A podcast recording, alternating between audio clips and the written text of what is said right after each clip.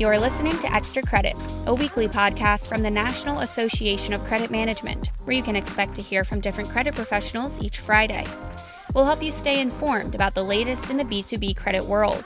My name is Anna Caroline Caruso, NACM's editor in chief. Now let's dive into this week's top stories. This past year, we've spent a lot of time talking about how to elevate credit professionals and their teams to get recognized by upper management. It often feels like there's this invisible barrier between the credit department and the C suite, but it doesn't have to be that way. By establishing a strategic leadership culture, you will create a place where people want to work for you and where upper management recognizes your hard work. Jason Mott is a corporate credit manager at MFA Incorporated and sits on NACM's board of directors.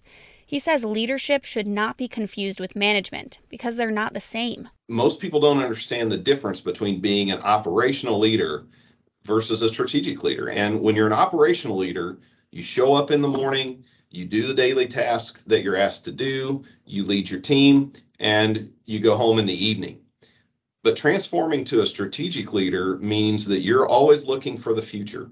You, you're you're considering what do I need to do to position the credit department or any team for that matter in looking at the future, whether that's six months, a year, five years down the road. Strategic leaders possess a specific set of skills, like the ability to inspire a team for long term success, attack big ideas with a clear plan, and have the stamina to follow through with those big plans. It also can become a motivating force for innovation. And I think that's where you involve your team members in coming up with the best ideas that you can for what does the department need to look like in the next 3 to 5 years and what changes do we see for the company that we work for that are coming down the road so that we can try to plan to make the credit department at our company relevant in that future role? Where does the company want to be long term and make sure that your credit department fits into that plan so that you can remain relevant throughout? The only constant in, in life is change.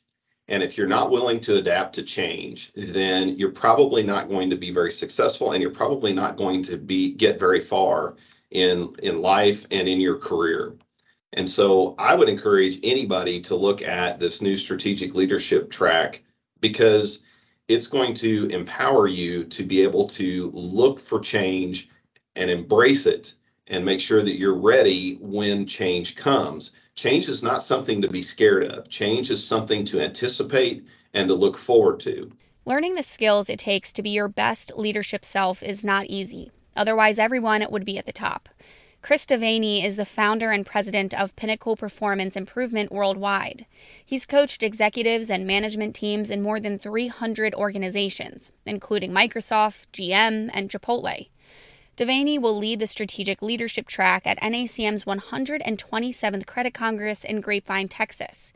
He says the key for credit professionals to become strategic leaders is to align their goals with the goals of the company one of the points that we address and we'll spend some some really good time on this is the steps that you can take as a credit manager in your role to develop more what we call strategic alliances with people specifically in the C suite. And what you want to do is you want to explore ways that you can ask people who are in the C suite what is important to them. And you can start that conversation by better understanding your organization's strategic goals because when you understand what those are, you can engage anyone in the C suite and say, you know, I know that our organization's strategic goals are to, uh, let's say, you know, grow our business by 5%, uh, be, be more effective with our customers.